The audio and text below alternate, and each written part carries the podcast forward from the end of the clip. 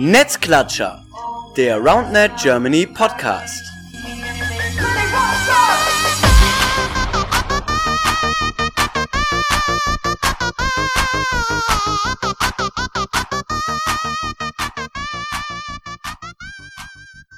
Hallo ihr Lieben, da sind wir wieder. Netzklatscher, der RoundNet Germany Podcast, Folge Nummer 51 mit dem Titel Anpassungen RGX und Pro Status. Ja, ist glaube ich nicht zu lang, machen wir. Ähm, denn darum soll es heute gehen. Ihr habt es wahrscheinlich schon in den letzten Tagen gelesen. Es gibt sehr, sehr weitreichende Änderungen äh, in den beiden Bereichen.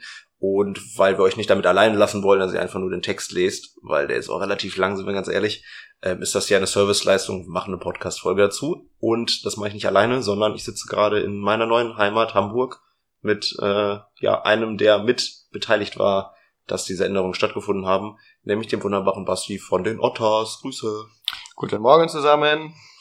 Ja, ist ganz äh, schön mal auch wieder so persönlich aufzunehmen, sich hier nebeneinander zu setzen, ähm, vor das Mikro und das Ganze zu besprechen. Bei strahlendem Sonnenschein in Hamburg zu dieser Jahreszeit auch nicht Gott gegeben. Ja, das wurde mir auch gesagt, wenn du nach Hamburg kommst, eigentlich immer Scheißwetter. Das ist jetzt gerade nicht der Fall. Wir gehen auch gleich noch raus zocken. Also wir gehen raus, um dann in der Halle zu fahren und dann da zu zocken. Aber wir gehen zumindest raus zwischendurch. Das ist schon gut. Aber vorher besprechen wir noch so ein bisschen die Sachen, die wir hier neu ähm, ja, definiert haben. Äh, sehr, sehr große Änderung, sehr, sehr wichtige Änderung, glaube ich auch. Und deswegen ist es auch ähm, wichtig, ja, da nochmal drüber zu sprechen. Ähm, erste Frage, ja, wie haben wir angefangen? Ähm, ich glaube, du kannst vielleicht so ein bisschen als Teil der Arbeitsgruppe besprechen, wie ihr vorgegangen seid bei der Überlegung, okay, irgendwie müssen wir was ändern. Die Frage ist aber, wie machen wir es? Genau, also der RGX wurde ja letztes Jahr schon probeweise eingeführt. Ähm, dafür gab es eine Arbeitsgruppe, die sich aus verschiedenen Menschen aus verschiedensten Städten zusammengesetzt hat. Da war zum, äh, teilweise, also teilweise, da war ich mit drin. Aus Teil, teilweise, teilweise war ich mit drin. Also ich war zum Teil mit drin äh, aus dem Turnierreferat. Da war der Louis äh, aus Münster dabei. Natürlich unser Martin Gute Laune. Äh, der Nils aus dem Vorstand war auch mit dabei. Ähm, der Jaro, mittlerweile aus Braunschweig. Ist jetzt fest in Braunschweig? Der ist, soweit ich weiß, äh, aktuell in Braunschweig. Fest weiß ich nicht. Okay. Ja. Ähm, und dann ist auch noch äh, Jonas äh, dazugekommen. Vom RCB. Korrekt.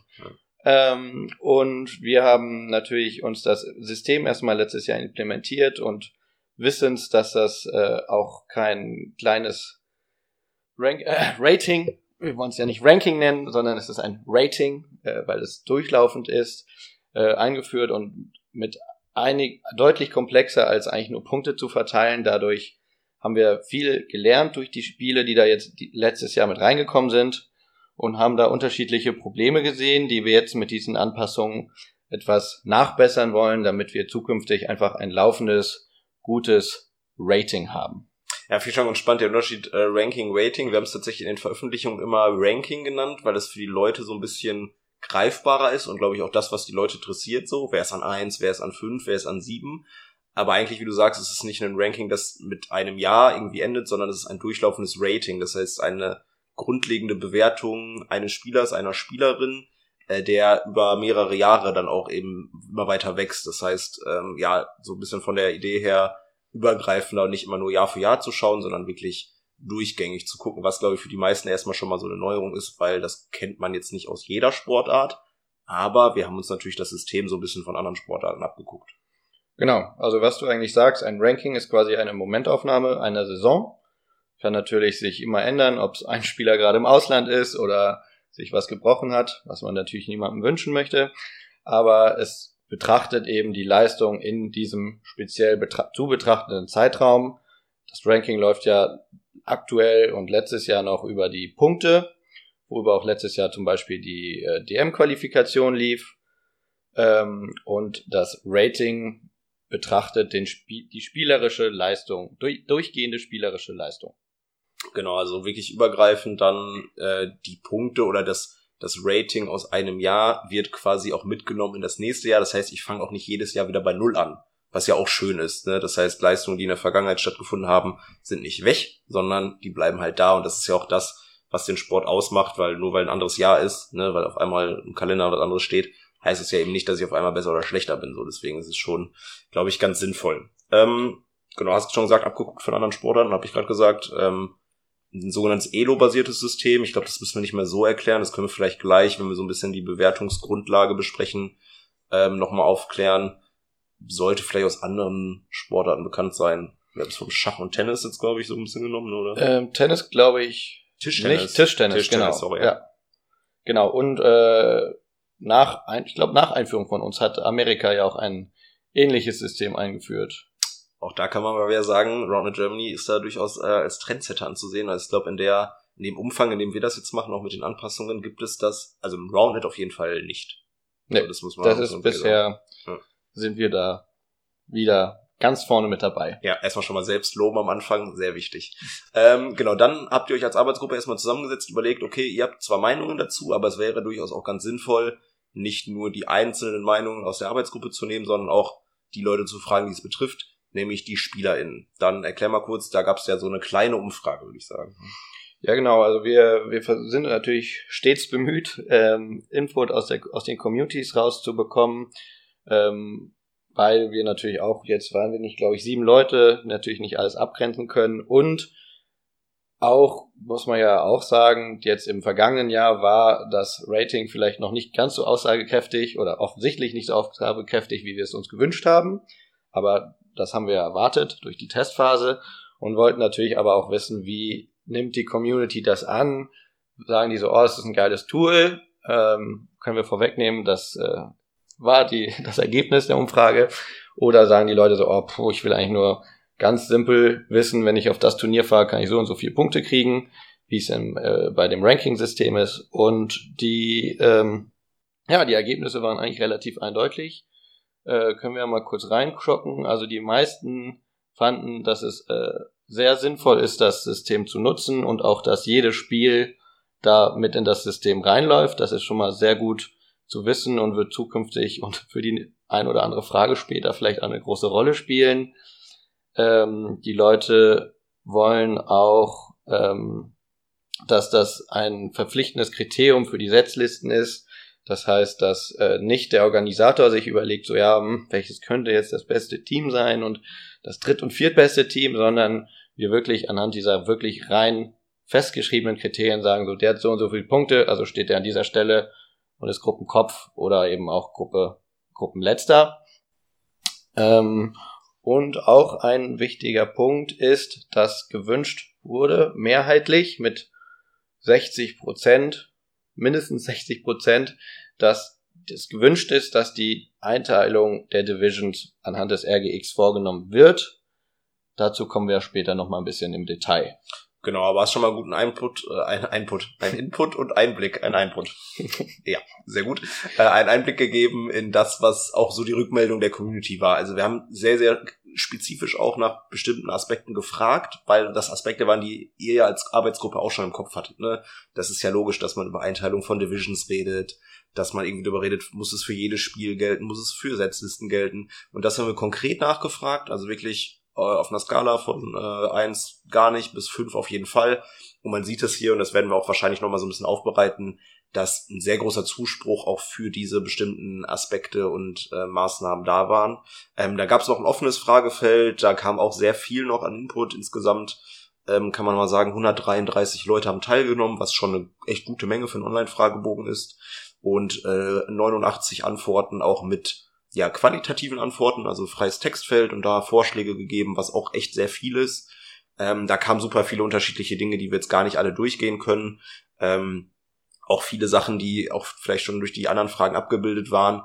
Ähm, aber da gab es einen sehr, sehr schönen Input auch von ähm, eben ja euch als Community. Dafür auf jeden Fall äh, danke, danke dafür, dass ihr da den Input auch geliefert habt. Äh, ist einfach wichtig, nicht nur damit ja ihr damit zufrieden seid mit dem Ergebnis, sondern dass wir auch alles irgendwo äh, bedenken, weil oftmals eine Arbeitsgruppe sechs, sieben Leute kann nicht an alle Sachen denken und da kam ja unfassbar viel Input. Ne? Ich scrolle gerade mal so ein bisschen durch. Ähm, werden wir jetzt nicht alles vorlesen. Nee, besser nicht, sonst, äh, Dort sonst sprengen wir wieder die Stunde. Ja, definitiv. Ähm, genau, aber daraus destilliert habt ihr quasi als Arbeitsgruppe dann so für euch ja die größten Probleme, würde man mal sagen. Wir sind da so ein bisschen eigentlich eigentlich blöd, wir sind da ein bisschen so ne, negativ orientiert äh, angegangen, haben gesagt, okay, was sind denn die Probleme und haben da ähm, vier Probleme, glaube ich, wenn ich es richtig im Kopf habe. Eins, zwei, drei, vier, genau, vier Probleme definiert, ähm, die wir jetzt einfach mal durchgehen werden. Ne, wir besprechen, okay, was ist das Problem gewesen vorher und ja, was haben wir jetzt konkret gemacht, um dieses Problem anzugehen. Genau, man hätte sie auch Herausforderungen nennen können, aber. Ja, stimmt. Warum kommst du jetzt auf die Idee, Mann? Das, äh, Grüße gehen raus an Philipp. Ja, ja, ja gut. Ich, ja, ich habe, also muss ich sagen, ich habe einen großen Teil des Textes geschrieben. Ich habe das Problem genannt. Da muss ich in meinem Mindset noch mal ein bisschen optimistischer werden. Herausforderung ist sehr gut. Ja. Oder Optimierungsbereich. ja, dann ja, fangen wir mal an. Ja. Genau, das erste Optimierungsbereich äh, oder der erste Optimierungsbereich wäre, dass äh, teilweise aufgefallen ist, dass gute Intermediate-Spieler im Vergleich zu Advanced-Spielern zu viele Punkte hatten ähm, beziehungsweise dass das Ranking, also wenn man es als Ranking betrachten wollen würde, durch die separaten äh, Divisions, welche wenig Kontakt zueinander haben, einfach die Spieler zu viele Punkte haben. Das heißt, dass wenn jemand durchgehend Intermediate spielt und sagen wir jetzt mal einfach immer gewinnt, dann könnte er genauso viel Punkte haben wie ein Pro-Spieler. Und das ähm, ist natürlich, wenn man das irgendwie als Ranking, was ja auch eine zukünftige Idee sein könnte, äh, betrachten möchte, dass das eben nicht sein kann. Der Lösungsansatz war jetzt hier, dass. Ja, wollen wir vielleicht noch kurz drauf eingehen, was, was daran das Problem ist. Also ich meine, erstmal hast du gesagt, sieht im Ranking, wenn man das als Ranking sieht, erstmal scheiße aus, wenn auf Platz sieben auf einmal ein Intermediate-Spieler steht, der nur Intermediate-Spiele gespielt hat. Das sieht erstmal so subjektiv, passt das nicht für einen. Das ist aber erstmal ja nicht, das wäre jetzt nicht das Schlimmste. Das Problem ist aber natürlich, wenn diese Person jetzt sich doch mal entscheidet, äh, Advanced zu spielen oder so, halt einen relativ hohen RGX hat, aber eigentlich nicht das Level für diesen RGX hat und dementsprechend alle, die gegen ihn oder sie oder das Team spielen, super viele, Punkte gewinnen würden. Die Person vielleicht auch sogar, wenn man jetzt eben auch Richtung Seeding geht, super hoch gesetzt ist. Also das ist natürlich auch so ein bisschen das Problem, dass es nicht nur eine optische Geschichte ist, von wegen sieht irgendwie komisch aus, sondern es hat auch tatsächlich im Zweifelsfall Auswirkungen auf das Turnier. Korrekt, ja. Genau.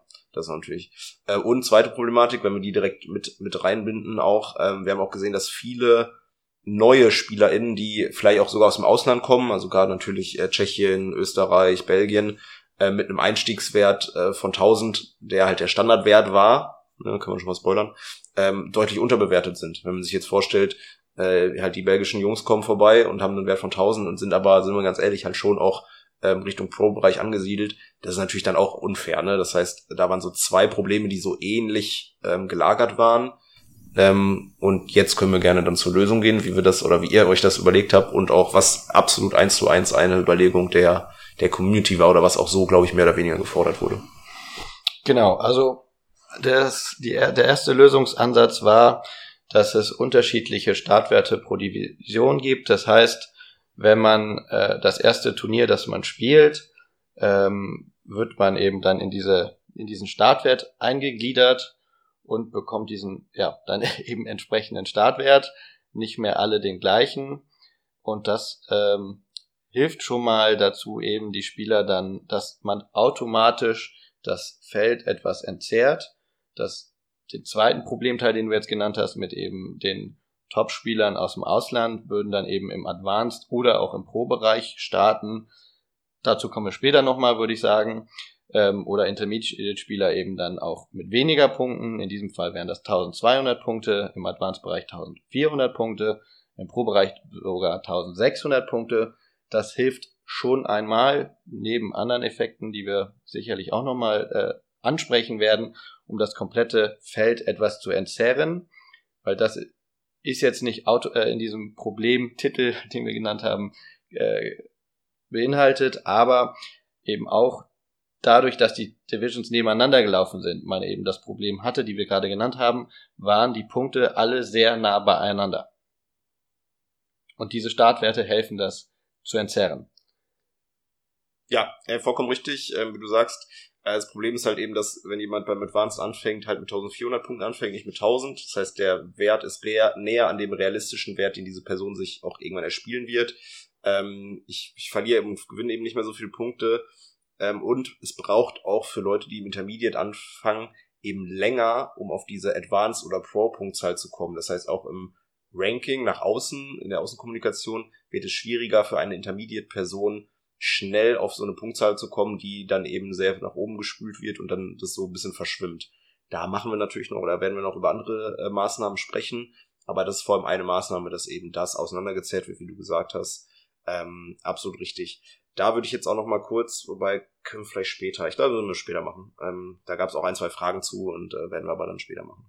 Genau. Aber es hilft jetzt natürlich auch nicht, sich äh, einfach beim ersten Mal im Advanced anzumelden, weil wenn man das Niveau nicht hat, wird man natürlich auch wahrscheinlich relativ viel verlieren und auch entsprechend dann sehr schnell die Punkte korrigieren, sodass da auch kein Win ist, wenn man einfach in der besseren Division anfängt.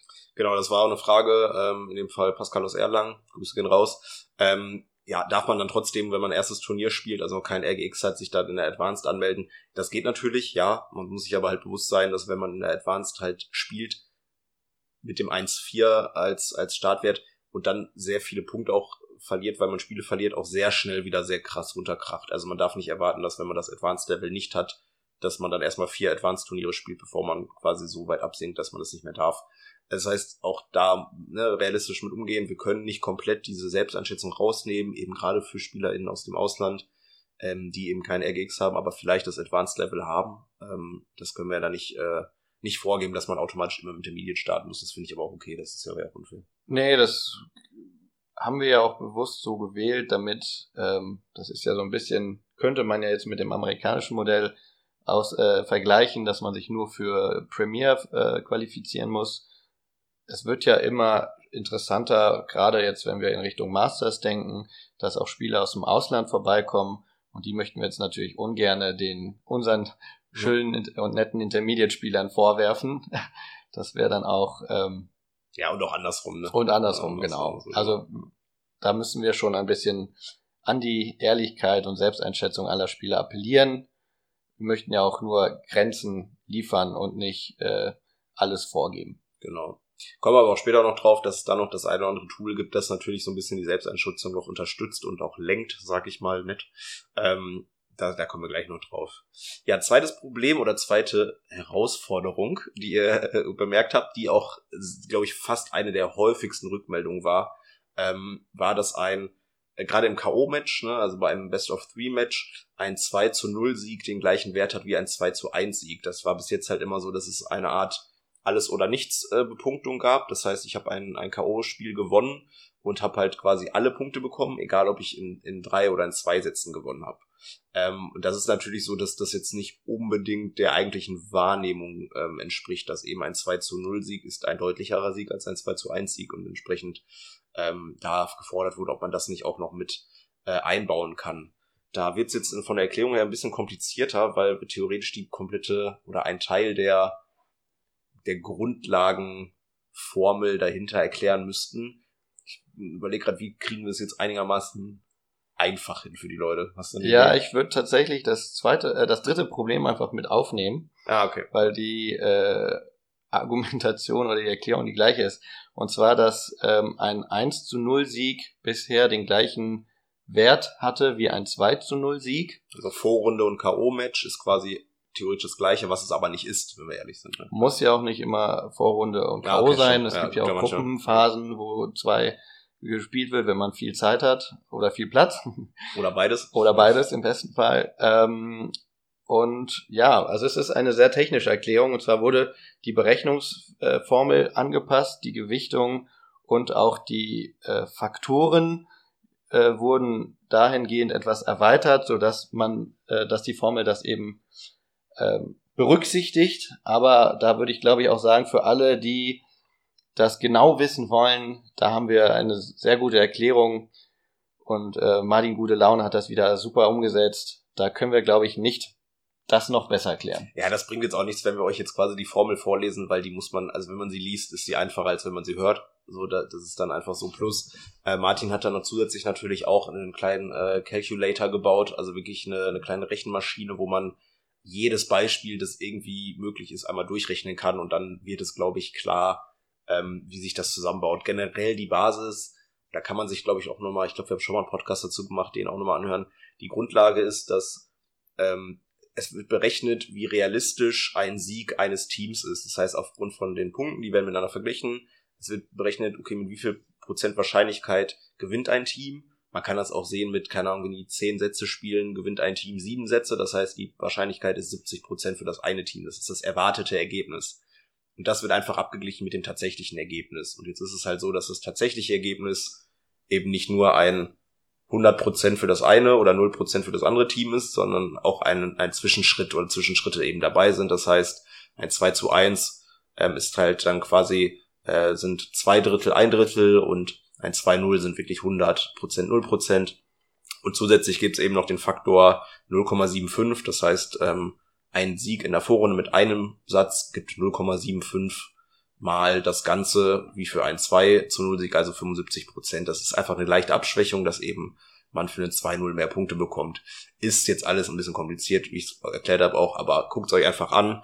Ähm, sorgt, wie gesagt, einfach dafür, dass ja ähm, es ein bisschen fairer ist und auch näher an den erwarteten Ergebnissen ist. Das heißt, man meistens, sind wir ganz ehrlich, als Konsequenz für die meisten Spiele weniger Punkte machen wird, weil eben das erwartete Ergebnis sehr oft mit dem gesehenen Ergebnis übereinstimmt und dann wenig Punkte verteilt werden, aber das ist halt eben näher an dem, was eigentlich auch das Ergebnis ist. Also genau. Ich glaube, das Fazit ist einfach, äh, die Formel wurde dahingehend ange angepasst, dass diese Cases besser abge oder nicht nur nicht nur besser, sondern auch tatsächlich mit aufgenommen und abgebildet werden können. Genau. Da haben sich jetzt ein, zwei Fragen auch aus der Community ergeben. Ähm, äh, Georg zum Beispiel aus, aus Köln oder Rostock, Grüße gehen raus, hat gefragt, wieso es denn möglich ist, dann mit einem 2-1-Sieg auch Minuspunkte zu machen. Das ist der Case, den wir auch in dem Text erklärt haben, dass wenn ein Team eben aufgrund der aktuellen Punktzahl den Erwartungswert, sag ich mal, 0,7 hat oder 0,8 hat, also so 7 von 10 Spielen oder 8 von 10 Spielen gewinnen würde und eben einen 2-1-Sieg holt, dann sind es eben rechnerisch betrachtet nur zwei Drittel das heißt unter dem Erwartungswert. Und dann ist es durchaus möglich, sehr wenig Punkte, ja, aber Punkte zu verlieren, ähm, weil eben die Bewertung ähm, oder rein mathematisch betrachtet Wahrscheinlichkeitsrechnung erwartet, dass man eben äh, eher 2-0 gewinnt als 2-1. Ähm, sind Sonderfälle, die werden hier und da mal vorkommen, werden aber auf der lange Sicht, und das muss man dann sowieso immer so sagen, auf lange Sicht keinen riesen Unterschied machen. Ja, das ist einfach so. Ähm, ist ja andersrum auch eigentlich fair, wenn man jetzt sagt, dass ein Beginnerteam ähm, mit einem Ranking, äh, mit dann Punkten von irgendwie 1000 gegen ein äh, Pro-Team spielt mit 1600, dann ist das ja auch, äh, finde ich, sehr fair, wenn man dem, wenn es das Beginner-Team wirklich schafft, den Pro-Team einen Satz abzunehmen, dass die dafür dann Punkte kriegen und die Pros dann, wenn sie, wenn sie noch ein bisschen geschlafen haben vielleicht oder die Beginner einfach so gut waren, dass die dann eben auch ein paar Punkte verlieren. Voll, ich glaube, das war auch eigentlich der, der Positivfall, den, der auch natürlich eine Rolle gespielt hat. Ähm, ja, wie du sagst, ist es dann einfach fairer, es ist näher an der eigentlichen Leistung und auch eine Leistung, einen Satz zu gewinnen, wird halt dann eben in dem Fall honoriert. Absolut richtig. Ähm, da müssen wir jetzt noch eine kleine, kleine Geschichte ansprechen und zwar ähm, ist natürlich noch ein bisschen das Problem, dass dieses 2-1, 2-0 eintragen benötigt, dass alle bei einem Turnier, also vor allem die Turnierorganisatoren, die Ausrichter, das auch tun. Jetzt haben wir dann im Nachgang nochmal gemerkt, dass 2021 und 2022 bei ein paar Turnieren, gerade im K.O. Richtung Viertelfinal, Halbfinals, ich sag mal so, ein bisschen Zeit gespart wurde, indem man die Ergebnisse nicht nur nicht richtig eingetragen hat in Form von 21, 19, 16, 21, was auch immer, sondern einfach nur mal stumpf 2-1 oder 2-0 reingeschrieben hat. Das ist natürlich insofern ein Problem gewesen, als dass, wenn man da 2-1 reinträgt, zwar das richtige Team weitergezogen wird, wir aber natürlich das nur als Einsatzspiel werten, weil nur ein Satz eingetragen wurde. Das heißt, ähm, wir mussten dann tatsächlich äh, in den letzten zwei, drei Tagen nochmal hingehen und das nochmal anpassen. Das heißt, wir sind hingegangen, überall wo 2-1 gestanden hat, haben wir das zu einem 2-1 auch umgewertet und überall wo ein 2-0 eingetragen war, zu einem 2-0. Das hat für den RGX wirklich kaum Unterschied gemacht. Ähm, Martin hat das mal natürlich ganz, ganz schnell analysiert. Bei fast allen Leuten war das zwischen 0 und 4 Punkten. Also wirklich nichts. Ähm, nur falls euch das aufgefallen sein sollte, was mich wundern würde, aber Transparenzgründe, sagen wir Bescheid. Ist aber auch so ein Problem, warum wir zum Beispiel, kommen wir noch so einen kleinen Schlenker, wir haben natürlich auch darüber nachgedacht, ob man nicht eine Gewichtung ähm, einbauen kann, wenn ein Satz bis 15 oder bis 21 geht. Aber auch da ist natürlich die Frage, hm, schreiben das überhaupt immer alle Leute rein? Plus außerdem würde die Formel übertrieben kompliziert werden, wenn man das auch noch mit einberechnen würde. Deswegen haben wir uns einfach gegen entschieden. Ist, glaube ich, auch vollkommen okay, weil das macht jetzt wahrscheinlich auch nicht so einen riesen Unterschied, oder? Würde ich jetzt auch sagen. Gehen ja auch die, gibt ja auch verschiedenste Überlegungen, äh, wie man was spielen möchte. Es wird immer wieder ausprobiert. Ähm, die Meinungen gehen ja auch sehr auseinander, was 21 oder 15 Spiele äh, Punktespiele angeht. Von daher ähm, auch im Sinne der Einfachheit, wir, haben, wir sind ja alle keine Mathematik-Profis und ähm, Martin macht das ja auch alles ehrenamtlich. Das muss dann auch alles in einem Kosten-Nutzen-Rahmen stehen, der das äh, erlaubt.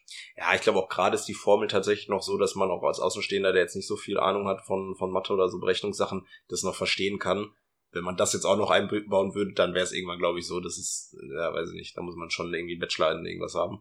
Das, das, das lohnt sich dann auch irgendwo nicht, deswegen muss ja noch auch irgendwie von außen erkennbar sein. Ähm, Bachelor auf RG Halo Systems. Jo, ey, witzig, irgendein Studiengang gibt's für sicher, glaub mal.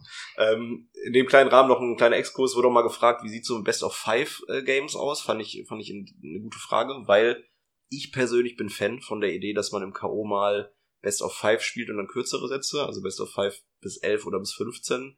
Ähm, da kann man jetzt super lang drüber diskutieren, wäre wahrscheinlich eine eigene Podcast-Folge. Ähm, ich möchte die Communities aber gerne motivieren, das irgendwann mal auszuprobieren, mal in so einem K.O., so ein Best of Five bis, bis elf oder bis 15. Ähm, ich glaube, da liegt je nachdem eine andere Grundlage oder eine ein, eigene Definition von Qualität äh, hinter. Also setzt man sich in einem langen Satz durch oder in vielen kürzeren Sätzen.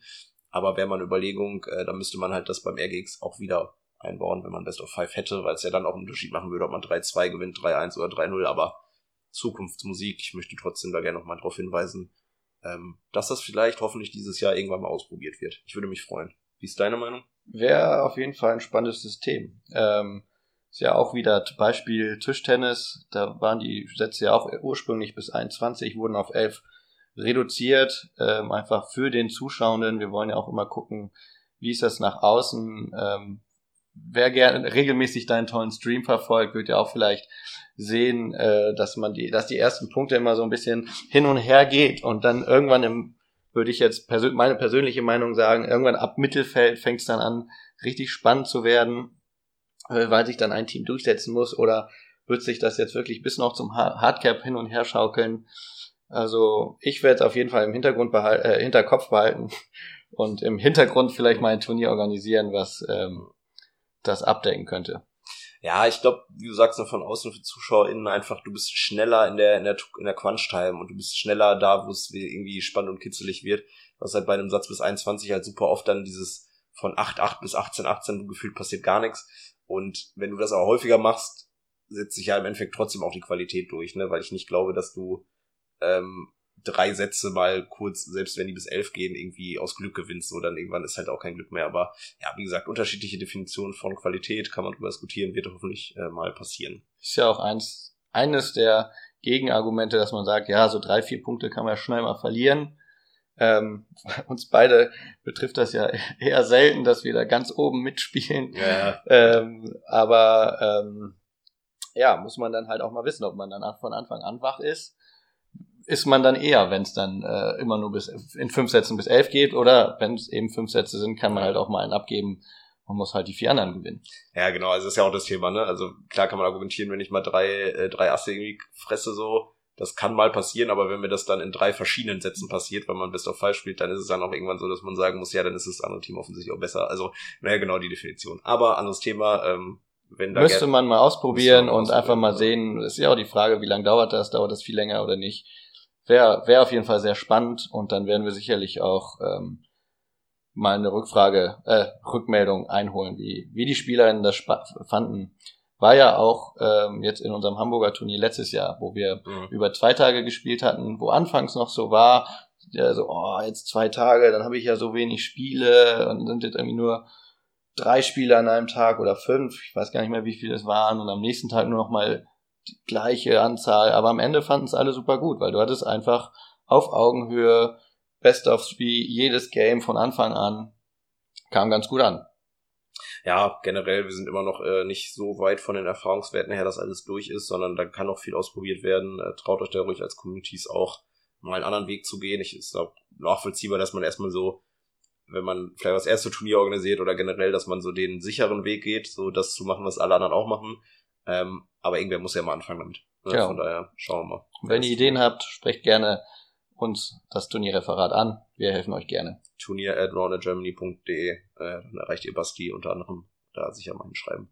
Gut, dann äh, vierte Herausforderung, da wird jetzt noch ein bisschen mathematischer, oh je, das ist ein bisschen unangenehm. Und zwar, ähm, ja, Problem war so ein bisschen, dass, äh, ja, das Ranking hatten wir gerade schon erwähnt, so ein bisschen zu dicht war oder das Rating. Das heißt, die, die Range an Punkten war nicht so riesig groß. Es waren meistens so, glaube, unten waren es so 800, 850 bis oben so 1,4, 1400 was natürlich dafür sorgt, dass man dann gerade im Mittelfeld oder generell die Abstände einfach sehr, sehr klein sind und eben auch schneller gesprungen werden kann. Also häufiger mal eben eine Intermediate-Person auf einmal in dem Bereich von Advanced-Person ist. Ähm, und das halt einfach nur jetzt eine mathematische Begründung, ähm, die wir relativ schnell, glaube ich, abrappen können, oder? Also ich glaube, da wir uns nicht zu sehr. Genau, also auch hier ist das natürlich das Thema, wir haben jetzt mit den neuen Startwerten schon mal etwas mehr Luft geschaffen, aber durch das gleiche System würde man sich trotzdem immer nur mehr oder weniger nach vorne oder nach hinten bewegen. Und wir gucken jetzt, können wir glaube ich auch sagen, auch selber in den Artikel und müssen einfach mal, mhm. ähm, wir haben äh, natürlich mitgeschrieben, aber mal die drei, die drei Stellschrauben, also die drei wichtigsten Aspekte ähm, der, der Formel nennen, die angepasst wurden. Das war nämlich zum einen äh, die Werte für das tatsächliche Spielergebnis. Die haben wir ja gerade schon, äh, haben wir ja schon mal drüber gesprochen, äh, wie also wie viele Punkte in welchen Cases äh, erspielt werden können, aber auch der ganz berühmte K-Faktor in der Formel. Alle kennen ihn. Alle kennen ihn. Wer kennt ihn nicht? Ähm, wurde etwas erhöht und zwar sagt dieser Faktor aus, wie viele Punkte in einem Spiel maximal gewonnen werden können. Der wurde erhöht, sodass ähm, eben das System durch die Anzahl an Spiele auch einfach ein bisschen im besten Falle, außer es spielen alle immer mal gewinnen sie, mal verlieren sie, äh, sich auseinanderzieht. Hier ist nämlich auch eine Herausforderung im Roundnet, dass vergleichsweise wenig Spiele gespielt werden.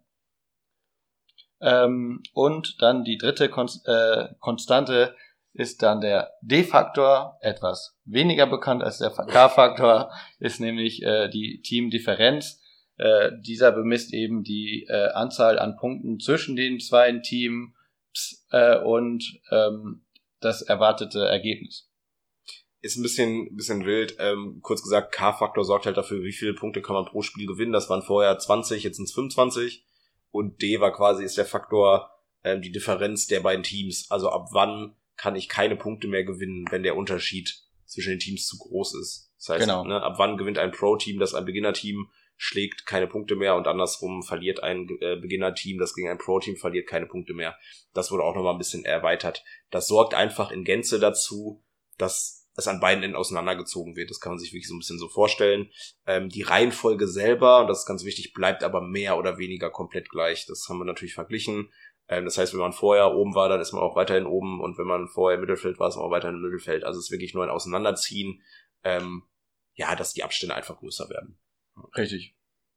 Gut, ja, die Formel könnt ihr euch, wie gesagt, noch mal gerne auf der, äh, auf der Internetseite gönnen. Wenn wir die jetzt vorlesen, bringt das auch nichts. Wäre aber witzig. aber machen wir lieber nicht. Muss nicht sein.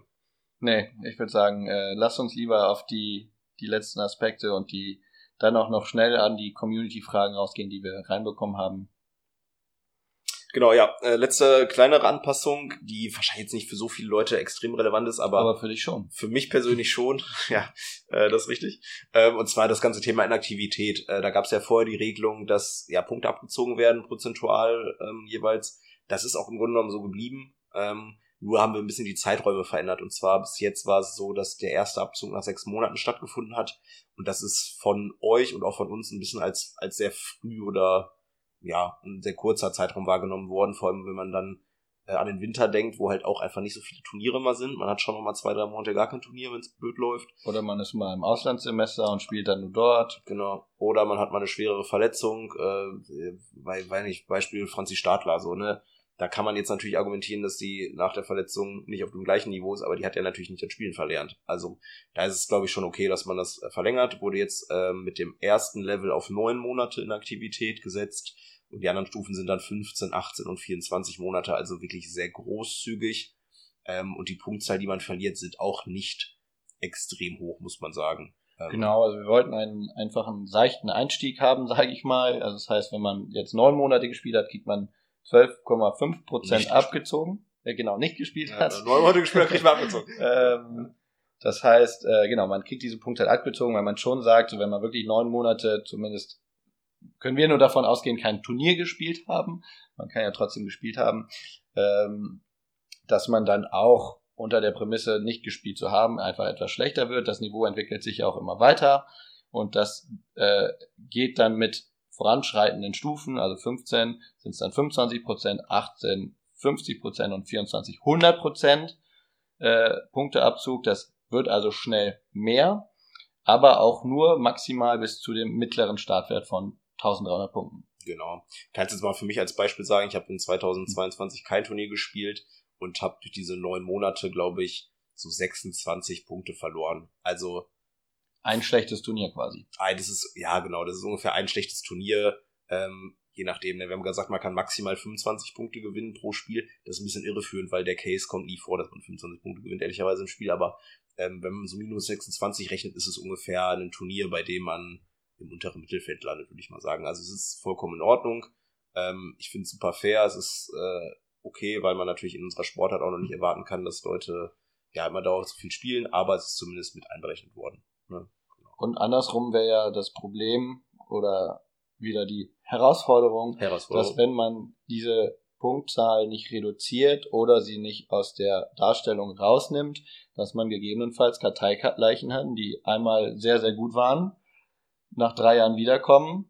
Äh, man kann es ja jetzt vielleicht mit 2019 und 2022 vergleichen. 2019 gab es, glaube ich, noch keine Cut-Surfs oder Reverse-Cuts. Gar nicht. Lefty-Cuts, was es alles an schönen Sachen heutzutage gibt. Ja.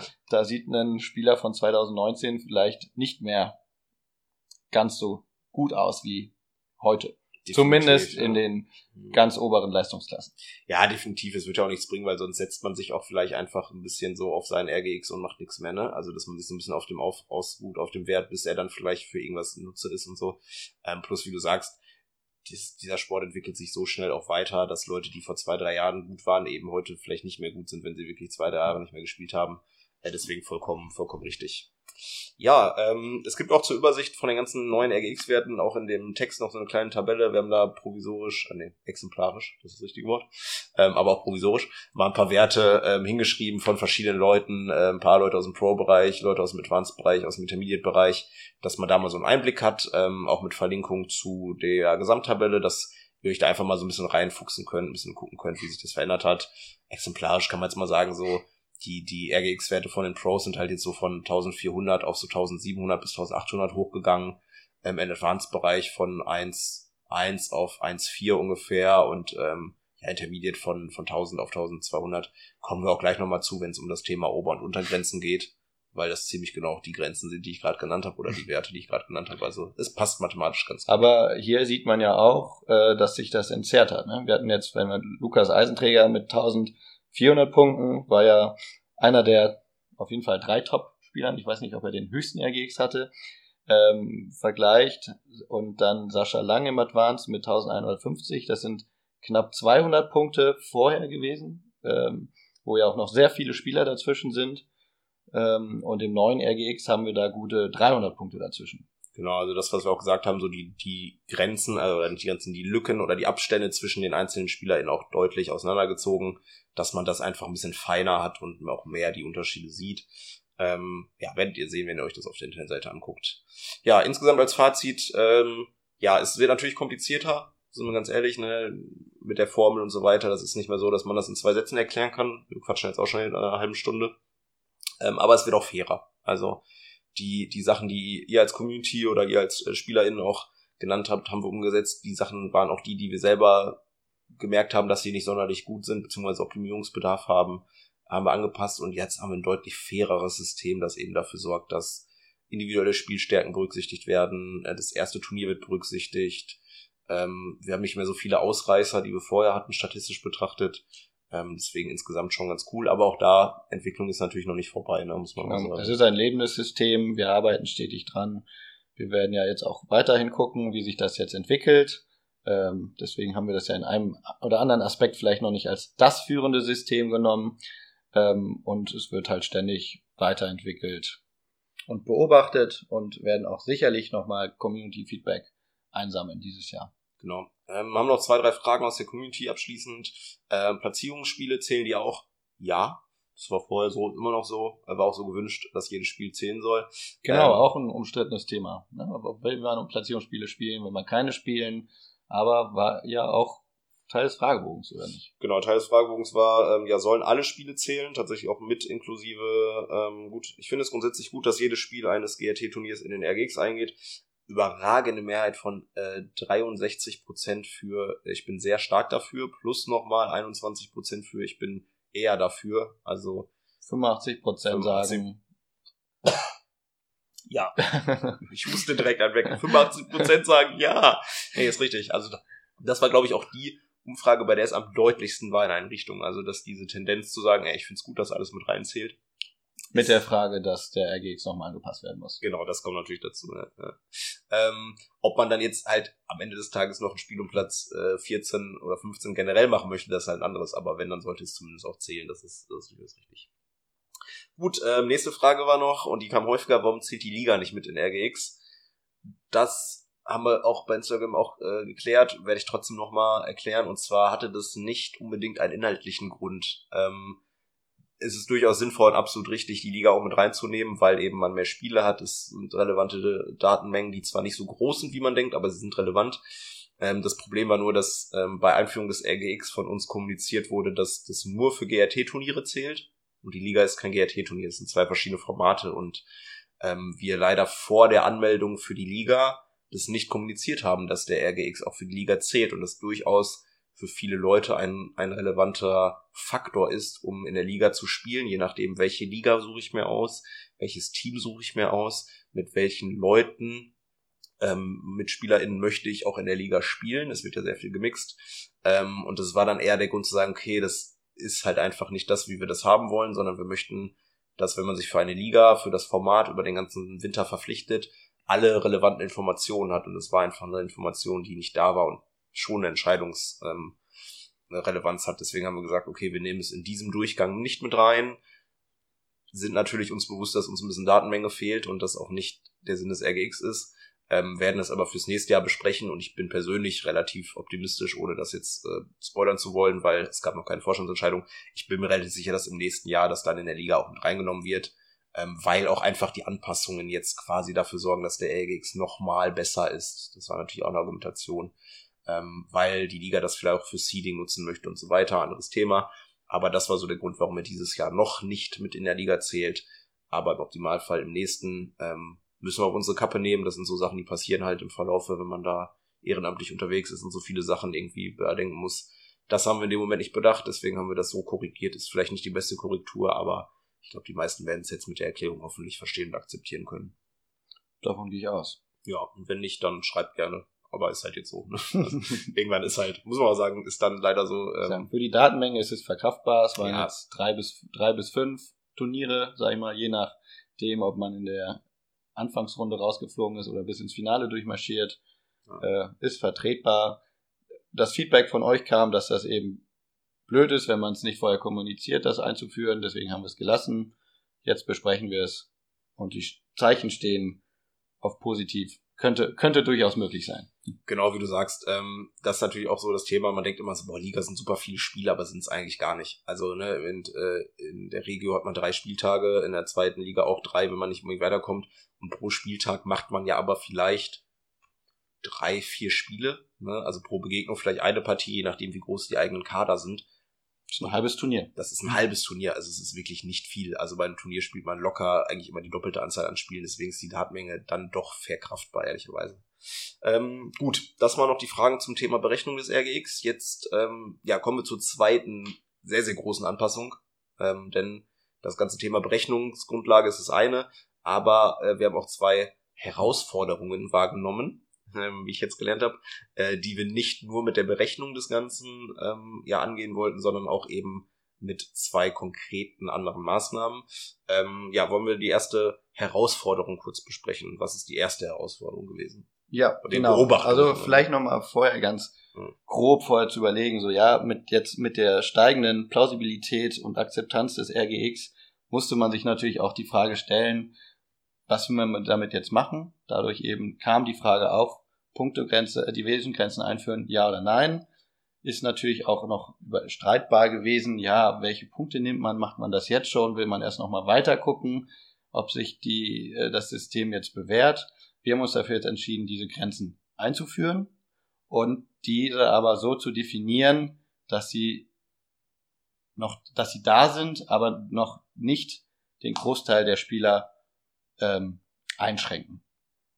Weil, also es gibt, ja, Herausforderung Nummer eins, es gibt SpielerInnen, welche sich für eine zu niedrige Division anmelden. Das heißt, sie sind deutlich besser, dominieren zum Beispiel über sehr starke Angaben, können also ein Beginner- oder Intermediate-Spiel quasi alleine gewinnen, weil sie alle weg acen. Ähm, dadurch mir persönlich ja noch nie passiert, würde mir auch nie passieren, aber ähm, ich hörte mal, dass es andere Menschen in diesem Raum gibt. Äh, naja, das ist völliger Quatsch.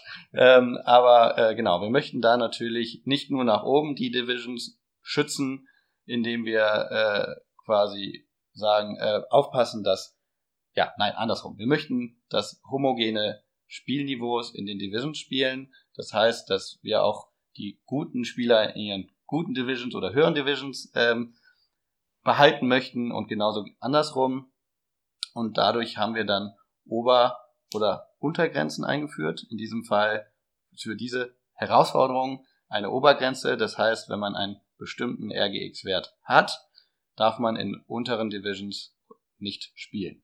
Genau, Basis war da auch eure Rückmeldung, die kam relativ häufig. Das ist eine Art ja, Frustration, kann man schon sagen. Also, ja, Frustration ist das richtige Wort, äh, von eben in Anführungsstrichen richtigen, wirklichen Intermediate-SpielerInnen gab, die gesagt haben, boah, da kommt da irgendwie Person XY und gibt mir Cut, Reverse Cut, dies, das und ähm, ja, gewinnt ein Spiel eben alleine wofür habe ich mich denn in der Intermediate Division angemeldet? Grüße gehen raus an Philipp Kessel. Grüße gehen raus an Philipp Kessel zum Beispiel. weil der Reverse Cut kann, oder? Ähm, nee, weil er sich immer über mich beschwert. Weil er sich immer über was beschwert. ähm, ne? Also Leute, die sich in der Intermediate anmelden, melden sich eben da an, um im Intermediate zu spielen. Das ist natürlich dann einfach schwierig, wenn da Leute einfach auch zu gut sind. Das ist durchaus vorgekommen. Dann gab es eben die Rückmeldung nachvollziehbarerweise, ähm, dass das halt irgendwie auch verhindert werden soll. Dementsprechend, ja, haben wir da ähm, Grenzen eingeführt ähm, wie Basti gerade gesagt hat, wenn man überhalb dieser Grenze ist, dann darf man in einer bestimmten Division eben nicht mehr spielen. Ähm, bevor wir jetzt über die Grenzen selber sprechen, also die konkreten Zahlenwerte, wichtig, es gilt pro Person. Da gab es natürlich auch die eine oder andere Frage, kann man das da nicht verrechnen? Ist es nicht ein Durchschnittswert? Ähm, eben nicht, weil das würde ja komplett absurd sein, dann, ne, wenn jetzt, weiß ich nicht, Mario Bürkle, äh, Grüße gehen raus, sich beim Intermediate-Turnier anmeldet, weil er mit einer Beginnerin spielt, naja, dann sind seine Angaben nicht deswegen schlechter, weil er mit einer Beginnerin spielt. Die hat ja dann damit nicht mehr so viel zu tun, sondern dann ace der halt trotzdem alles weg. Also ähm, dementsprechend gilt das wirklich pro Person, das finde ich auch absolut wichtig. Ähm, konkreten Zahlen. Genau, also für den Beginnerbereich wären das 1215 Punkte, Intermediate 1415 und Advanced 1615 Punkte. Das heißt. Wer hat da jetzt aufgepasst? Das würde mich jetzt interessieren, wer jetzt aufgepasst hat. Leute, die aufgepasst haben, würden wahrscheinlich sagen, hä, 1, 2 und dann 15 drauf, 1, 4 und 15 drauf. Das 1, 2, 1, 4, 1, 6 habe ich doch gerade schon mal gehört in dem Podcast. Ja, das sind die Startwerte der Divisions. Der nächst höheren Division. Der, der nächst höheren Division plus genau. 15 Punkte. Genau, als Puffer. Genau. Und genau, also hier geht es dann eben darum, ein Lukas Eisenträger mit knapp 1800 Punkten hatten wir ja gerade gesagt, dürfte jetzt nicht mehr im Advanced also im reinen Advanced-Spielen, wenn eine Pro Division angemeldet, äh, äh, äh, erlaubt ist. Advanced Pro, dafür geht diese Grenze natürlich nicht. Weil sonst dürfte er gar nicht mitspielen, das wollen wir auch nicht. Ähm, ja, anderes Beispiel wäre, keine Ahnung, jemand hat 1550 Punkte, ist damit ein relativ starker Advanced-Spieler, eine relativ starke Advanced-Spielerin, darf eben auch nicht mehr ins Intermediate, äh, was, glaube ich, der häufigste Fall ist würde ich mal schätzen, so dass das eher der häufigste Fall war und ist. Genau, äh, wie du gerade gesagt hast, Advanced Pro ähm, als Kombi-Division dann immer ein anderes Thema. Ähm, generell, was natürlich häufig auch vorkommt, ist die Kombi-Division äh, Beginner Intermediate. Bei Frauen zum Beispiel zählt natürlich die Obergrenze des Intermediate und nicht die der, der Beginner-Division, sonst würden wir da auch sehr viele Leute rausschmeißen. Genau. Und die sind, also wir haben da die Zahlen natürlich überprüft. Also es betrifft wirklich einen sehr, sehr kleinen Teil der SpielerInnen. Ja, können wir gleich nochmal ähm, drauf schauen, werden wir gleich vielleicht, machen wir die zweite Grenze auch noch besprochen haben, weil das wird ja sogar, wurde sogar konkret an Prozentzahlen festgemacht, wie viel Prozent nur noch welche Division spielen dürfen. Ähm, gehen wir zuerst auf den zweiten Fall ein oder die zweite Herausforderung. Genau. Oder das, so heute richtig über jetzt. Ne? Das ist äh, der, der umgekehrte Fall, nämlich dass sich SpielerInnen für eine zu hohe Division anmelden. Ähm, das ist auch immer mal äh, ab und zu mal vorgekommen, dass äh, ein Intermediate-Spieler oder ein jemand, der gerade erst anfängt, sich für ein Advanced-Turnier anmeldet und äh, dann eben auch rigoros verloren hat. Da möchten wir eben auch hier homogenes Spielfeld und auch ein schönes äh, Starterlebnis, weil es natürlich auch schade ist, wenn jemand aus dem Park direkt sich bei Advanced anmeldet, weil er vielleicht auch nicht so ganz im Thema ist wie alle Podcast-HörerInnen, dann ähm, direkt nach dem ersten Turnier keine Lust mehr hat. Das heißt, hier wurden dann Untergrenzen eingeführt, wenn ich die Lösung direkt mal vorwegnehme. Gerne. Das, ähm, das heißt, dass Leute mit einem bestimmten Wert, ähm, der unter der Untergrenze liegt, nicht in der ähm, Division spielen dürfen. Das betrifft aber eigentlich auch aktuell nur die Advanced Division. Hier ist ein Wert mit 1185 festgelegt. Das heißt, dass jemand mit einem RGX von 1150 nicht Advanced, sondern nur Intermediate oder Beginner spielen dürfte. Und auch da haben die Leute wahrscheinlich wieder aufgepasst. 1185. Oh ja, 1200, nämlich die Intermediate Startwertgrenze, minus 15. Genau, das ist äh, durchaus äh, extra so gemacht. Ja, wie du schon gesagt hast, ähm, ja, Sinn ist einfach, dass natürlich die Leute ein bisschen eine realistische Einschätzung bekommen, eben, ey, ich bin einfach offensichtlich, weil der objektive Wert RGX dann dafür spricht, noch nicht in dem Bereich Advanced, dann sollte ich es auch nicht immer ständig versuchen, vielleicht auch anderen Teams, ähm, die besser passen, theoretisch vom RGX her, den Platz wegnehmen. Plus das Niveau auf den Turnieren wird natürlich auch runtergebracht, wenn eben zu viele Leute in einem Advanced-Turnier mitspielen, die eigentlich eher ein Intermediate-Turnier spielen sollten. Ne? Dann ist es irgendwann vielleicht auch gar kein Advanced mehr. Ähm, haben wir als Phänomen ehrlicherweise fast primär nur bei äh, Männern auf den Advanced-Turnieren gesehen und auch dann aber primär, wenn keine Intermediate Division angeboten wurde. Das heißt, das Problem ist nicht mal nur bei den Personen selber, sondern auch einfach natürlich dem System geschuldet, dass nicht bei allen Turnieren immer beide Divisions angeboten werden. Und dann glaube ich, die meisten halt sagen, ja, okay, bevor ich gar nicht spiele, spiele ich halt dann mal Advanced. Ähm, was natürlich okay ist, aber wir können nicht festlegen oder nicht sichern, dass immer beide Divisions angeboten werden. Deswegen muss das jetzt die Regelung sein. Und ja, wie du gerade gesagt hast, es betrifft nicht viele Leute. Ähm, da können wir jetzt nochmal konkret die Zahlen nennen. Ja, ein Case, den ich glaube ich noch ergänzen würde, wäre, wenn es Advanced pro Herren und Frauen an einem Tag gibt und dann Intermediate Mixed am nächsten Tag. Mm, ja. Dann werden sich sicherlich auch viele äh, Advanced Herren bei Intermediate Mixed anmelden, um ihr Spielerlebnis zu erweitern. Das möchten wir. Wenn man schon mal da ist, ne? Genau, wenn man schon mal da ist und nimmt dann eben auch den eigentlichen oder den besser passenden Intermediate-Spielern den Platz weg. Ja. Ist halt einfach, ne, wir haben das Problem, dass Angebot und Nachfrage gerade noch nicht in dem Verhältnis ist, dass äh, alle immer, immer spielen können, wenn sie wollen. Ähm, muss man halt eben schauen, dass man das dementsprechend ähm, ja so regelt. Ja, zu den konkreten Fallen, äh, Fällen. Ähm, aktuell ist es so, dass äh, im Intermediate ca. 85% aller SpielerInnen spielberechtigt sind. Das heißt, ähm, nur 15% der Personen haben einen zu hohen RGX und dürfen nicht mitspielen. Ähm, Im Advanced sind es 75 Prozent. Das heißt, da auch Advanced dann entsprechend Ober- und Untergrenze. Das heißt, es gibt nur 25 Prozent, die einen RGX haben, der entweder zu hoch oder zu niedrig ist. Und ähm, 61 Prozent aller SpielerInnen erfüllen beide Kriterien. Das heißt, können weiterhin entscheiden, ob sie Intermediate oder Advanced spielen. Das heißt, wirklich der Großteil der Leute darf noch und die, die es nicht dürfen, sind in den allermeisten Fällen auch die Fälle, wo es ehrlicherweise auch offensichtlich ist und die auch vielleicht gar nicht auf die Idee kommen würden, das in den anderen Divisions zu versuchen. Deswegen sehr softe Grenzen gerade noch, kann man sagen. Ja, man muss ja auch sagen, dass diese 21, 21, ja, 61 Prozent Grenzgänger, nenne ich sie mal, sehr wichtig sind, weil das Elo-System ja davon lebt, dass die Punkte quasi nach oben weitergegeben werden können, damit das System mhm. sich weiter entzerrt. Und jetzt könnte man sich natürlich auch äh, fragen, 85% aller aktiven Spielenden dürfen Intermediate spielen, das ist ja extrem viel. 75% Advanced, das auch sehr viel. Auch sehr viel. Das heißt, wir haben ganz blöd gesagt 160% Spielende. ähm, Mathematisch auf jeden Fall falsch, aber okay. Steile These mal kurz aufgestellt. Ja. ja, wir haben die Grenzen aktuell bewusst sehr großzügig gesetzt und möchten dann im weiteren Verlauf der Saison eben beobachten, wie sich das System entwickelt, hoffentlich noch weiter entzerrt und dann werden die Grenzen auch Schritt für Schritt etwas angepasst. Ja, es ist halt immer so ein bisschen die, die Problematik. Auf der einen Seite möchten wir eigentlich ja nicht Leuten verbieten, bei einem Turnier mitzuspielen, weil das auch nicht so ein bisschen dem Mindset oder dem Gedankengang unserer Sportart äh, entspricht. Ähm, aber du musst halt irgendwann anfangen. Und ähm, wir sind leider dann doch so, dass eben Angebot-Nachfrage nicht da ist und die Professionalität so langsam, glaube ich, reinkommen muss. Und dann ist es leider so. Das ist in jeder anderen Sportart auch so, dass man nicht bei jedem Turnier mitspielen kann, ähm, sondern sich eben die eigenen Turniere, die zu dem eigenen Level passen, aussuchen muss. Und so wie wir das jetzt gemacht haben, ist es, glaube ich, ein ganz guter Einstieg. Ne? Es gibt auch schon, kann man sagen, von Jona aus Duisburg die Frage, der sich auch schon ausspricht, von wegen, ha, sind die nicht sogar ein bisschen zu großzügig ge äh, gesetzt, die Grenzen? Äh, der selber sagt ja, engere Grenzen sind auf jeden Fall auch sinnvoll. Ähm, ab wann sind die denn tendenziell zu erwarten? Hast du gerade schon ein bisschen gespoilert. Es wird ähm, wahrscheinlich so Mitte des Sommers, also wenn die ersten Turniere gelaufen sind, nochmal eine Re-Evaluation geben, wird geschaut, okay, passt das mit den Grenzen? Sind die immer noch zu großzügig? Kann man nochmal eine Stellschraube drehen? Ähm, das werdet ihr einfach im Laufe des, äh, des Sommers der Saison auch beobachten müssen. Genau, halten euch natürlich auf dem Laufenden und lasst uns vielleicht nicht Verbot, sondern von Qualitätssicherung sprechen. Qualitätssicherung. Du hast immer so schöne Euphemismen, das ist toll. Das ist immer ein bisschen Euphemismus-Wörterbuch von den Nein oder so.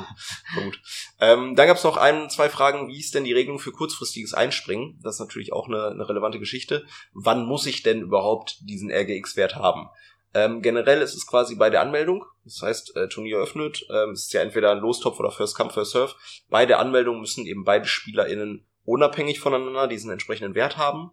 Jetzt kann aber natürlich sein, ich melde mich mit dir äh, für ein Turnier an. Äh, vier Tage vorher fällst du verletzungsbedingt aus. Okay, sind wir realistisch? Ich fall verletzungsbedingt aus. äh, wobei, es wäre dann eigentlich schon vorher zu, abzusehen, aber naja. Ähm, ich fall aus und du suchst den Ersatzpartner.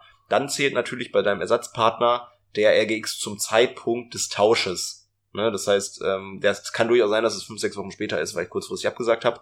Dann musstest du dir eben einen Partner, einen neuen Partner suchen, der zu dem Zeitpunkt des Tausches, wenn du ihn quasi oder ein anmelden lässt, den entsprechenden RGX hat, glaube ich. Genau.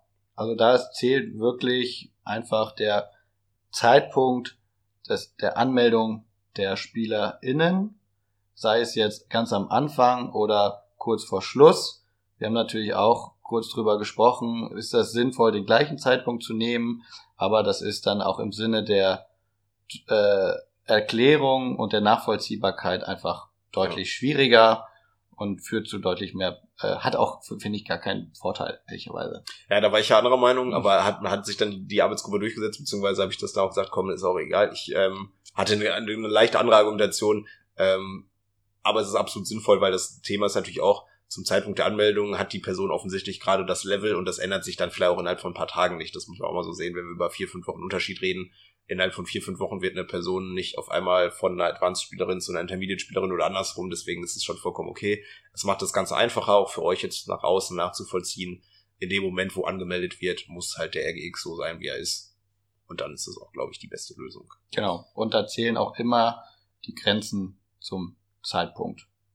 Genau, kann natürlich sein, dass zwischendurch die Grenzen irgendwann mal angezogen werden. Das wird aber natürlich mit gewissem Vorlauf veröffentlicht. Da braucht ihr euch jetzt keine Sorgen machen, dass sich jetzt jede Woche die Grenze ändert. Ähm, Wäre witzig. Also jede Woche willkürlich die Grenze ändert, so dass ihr so gar keine Orientierung mehr habt. Nee, machen wir natürlich nicht, sondern die werden genauso wie sie jetzt kommuniziert wurden, natürlich kommuniziert. Ja, Wäre auch nicht so witzig. Nee, witzig ist immer relativ. Ich finde es ein bisschen sehr. Naja. Gut, ähm, Genau, ja, was dann auch noch dazu kommt, ähm, hat man jetzt, glaube ich, auch schon am Wochenende gemerkt, in Bonn und in Göttingen, ähm, die Verwendung des RGX in Setzlisten wird standardmäßig umgesetzt. Das war bis jetzt so ein bisschen da, so, dass man das den ähm, Ausrichtern freigestellt hat, das zu tun oder es zumindest als Orientierungshilfe zu nehmen. Äh, jetzt sagen wir aber, ey, der RGX ist so gut, machen wir so. Genau, das wurde jetzt auch in die GAT-Kriterien mit übernommen. Äh, es wurde letztes Jahr schon im Wesentlichen so gelebt. Jetzt wollen wir es mit eurer Rückmeldung eben auch festsetzen. Die Player Zone funktioniert dahin ja ganz wunderbar. Das heißt, automatisiert werden die SpielerInnen gemäß ihres RGX zuge, äh, zugelost, also platziert. Ähm, und auch, äh, großer Hinweis, auch schon so, dass die Sp äh, Teams nach RGX sich auch erst später treffen. Das heißt, Platz 1 und Platz 2 des RGX werden sich zwei möglichst, also wenn es der Erwartung entsprechend gespielt wird, äh, auch erst im Finale bestenfalls treffen. Genau, ist so ein bisschen wie wirklich eine Setzliste vom Tennis, sagen wir mal. Gut, da geht's halt direkt in K.O. warum ist keine Gruppenphase, aber ähm, es ist so gesetzt, dass der RGX Seed 1 und der RGX Seed 2 so in die Gruppen gesetzt werden, dass wenn sie beide ihre Gruppe gewinnen, danach frühestens im Finale auftauchen können. Ähm, außer du hast halt das Thema mit so Zwischenrunden. Das muss man jetzt auch sagen, in, in Göttingen wurde ja so eine Zwischenrunde gespielt. Da ist natürlich nochmal wieder was anderes, weil durch die Zwischenrunde quasi nochmal ähm, gruppenübergreifend gedreht wird das sind halt so Sonderfälle, die kann man dann irgendwann nicht mehr alle irgendwie durchdenken, aber bei einem normalen K.O.-Baum, eben Seed 1, Seed 2 nach RGX, treffen sie erst im Finale. Deswegen ja auch der Hinweis mit dem, wenn sie erwartungsgemäß genau. alles gewinnen, dann ja. würde man auch in der Zwischenrunde trotzdem ja. sich erst später treffen. Ja, äh, Gruppe, der erst mit dem RGX ist in Gruppe 1 und der mit dem zweiten RGX ist in Gruppe B. Ja. Das wird aber automatisch von der Player Zone für die K.O.-Phase dann so gemischt, dass die Teams sich eben später treffen. Also es, wird, es spielt nicht Gruppe A gegen Gruppe B als erstes. Super smart. Einfach nur super smart. MGL-Maschinen. Ähm, genau, das auch noch dazu. Ähm, da werden wir noch jetzt ein bisschen gucken müssen, was so mit so Sonderfällen ist. Das gab es jetzt leider in Bonn auch, dass dann das Seed 1 Team beim Intermediate irgendwie kurzfristig abgesagt hat. Da muss man noch mal so schauen, das ist einfach, ja, also ich nenne das so Wachstumsschmerzen, ne? Da ist dann halt manchmal so kleine Fälle, die dann vielleicht noch nicht 100% sitzen, ist aber für das große Ganze erstmal nicht relevant. Ähm, gut, als Fazit ähm, zu den Division-Grenzen kann man, glaube ich, sagen, wir haben da, glaube ich, ganz gut das Ganze umgesetzt. Ähm, ja, die reine Selbsteinschätzung, die es bis jetzt immer gab, wurde wirklich um sinnvolle Maßnahmen ergänzt, die aber nicht zu sehr einschränken. Also noch nicht. Ne? Wir verbieten bis jetzt oder ja, optimieren bis jetzt noch nicht die Divisions zu sehr, äh, weil eben noch sehr viele Leute äh, die verschiedenen Divisions spielen können. Aber man fängt so langsam an, ein Bewusstsein dafür zu schaffen, ein paar erste klare Fälle rauszunehmen ähm, und dann eben zu schauen, wie es dann in der Zukunft ist. Ähm, ja, glaube ich, als Fazit kannst gerne auch noch dein Fazit dazu geben. Genau, also die, wir müssen immer noch auf die reine Selbst, also auf die reine ist auch ein schönes Wort davor, auf die Selbsteinschätzung bauen, möchten aber trotzdem auch äh, Leitplanken äh, stellen. Leitplanken, auch sehr schöne Metapher. Äh, oh. äh, Leitplanken stellen, damit das, äh, damit alle ein beste, das beste Spielerlebnis haben können ähm, genau. Ja, denke, das ist äh, betrifft aktuell wenige, wird zukünftig immer ein bisschen wird ein bisschen besser sein, also ein bisschen schlanker werden der der Selbsteinschätzungsbereich, aber unser höchstes Ziel ist natürlich auch, dass es a durchsichtig ist für alle Spielende und eben auch man von der subjektiven Wahrnehmung auf das objektive Kriterium geht. Genau. Ja. Ja, ich glaube, dass werden alle, die gerade zuhören, auch wissen, dass subjektive Einschätzungen halt super schwierig sind. Ne? Da müssen wir jetzt nicht mehr neu von neu starten, aber wie du sagst, wenn man im Park irgendwie der Beste, die Beste ist, dann ist man es nicht unbedingt bei einem Turnier in der eigenen Bubble. Es ist super schwierig dann, ne? weil auch einfach der Sport immer größer wird. Deswegen ist es schon sehr gut, ähm, da jetzt einfach mit diesen Maßnahmen ja, Leitplanken zu haben. Es haben auch zu viele Leute zu viel Zeit, um Angaben zu üben. Das kommt auch dazu. Das wäre eine eigene Podcast-Folge, wenn wir da jetzt drüber reden würden. Naja, wir haben nicht so viel Zeit. Wir sind schon bei einer Stunde und sind noch nicht mal bei der Pro Division. Ja, dann marschen dann mal los. Marschieren wir dann mal rüber. Ja, wir haben natürlich nicht nur äh, zum Anfang des Jahres äh, die ganze Thema RGX und Grenzsetzung und Division und was auch immer geklärt. Ähm, in dem Zuge natürlich auch das Thema Pro Division nochmal angegangen. Ne? Wir haben gerade drüber gesprochen. Äh, Pro Division ist schon immer im letzten Jahr auch ein eine eigene Division gewesen mit eigenen Zugangsvoraussetzungen. Und da gab es natürlich auch Feedback. Ne? Das gab es jetzt nicht in so einer krassen Form einer Umfrage. Allerdings haben wir hier und da mal ähm, Leute individuell gefragt. Wir haben viele Nachrichten auch aus dem Ausland bekommen, ne? die einfach gesagt haben, Leute, wir wollen bei euch in der Pro Division zocken. Die Pro Division hat sich auch als Qualitätsformat entwickelt. Ähm, Sogar die Franzosen haben das äh, als Beispiel genommen. Ja, der schwarze RGX-Button ist ein richtiges Qualitätsmerkmal geworden unter den, den, den Top-Leuten. Kann man den bald auch bei LinkedIn angeben? Den kann man bald bei LinkedIn angeben. da ist direkt, wird man bei der Jobanzeige direkt, boom, geht direkt, den kann man sich in den Lebenslauf schreiben, alles gar kein Thema. Ähm, genau, und das einfach nochmal zu bearbeiten, zu schauen, okay, wie war die Qualifikation im Jahr 2022? War da alles so, wie wir uns das vorstellen? Ähm, und wie kann man das Ganze ja, besser definieren und auch eben, und das haben wir im letzten Jahr leider nicht getan, äh, den Zugang für ähm, ja, ausländische SpielerInnen ein bisschen vereinfachen, weil das bis jetzt halt leider noch so war, dass die sich halt auch selber qualifizieren mussten. Ähm, was wir aus Fairnessgründen einfach gemacht haben. Wir haben gesagt, ey Leute, ihr müsst einmal im Advanced dazukommen, einmal halt eben euch qualifizieren und gut ist. ähm, haben so ein bisschen außer Acht gelassen, dass es auch noch internationale Turniere gibt. Ähm, das haben wir jetzt natürlich dann auch unter anderem mit aufgenommen. Ne? Ja, ich würde gar nicht sagen, dass wir es außer Acht gelassen haben, sondern es gab diese Turniere ja noch nicht in der Hülle und Fülle, wie es das jetzt dann am Ende tatsächlich gegeben hat und für dieses Jahr auch geplant ist. Und man musste ja natürlich auch erstmal sehen, äh, wie sich das bei uns entwickelt. Auch hier war es schwierig zu sehen, ja, wir können ja, wir können ja alle nicht in eine Glaskugel schauen. Im Männerbereich hat also zum Beispiel ja sehr, also eigentlich immer stattgefunden. Es wurde keine abgesagt. Ähm, aber dafür im Frauenbereich, obwohl es ja knapp 30 qualifizierte Frauen gab, hat ist es nicht einmal stattgefunden.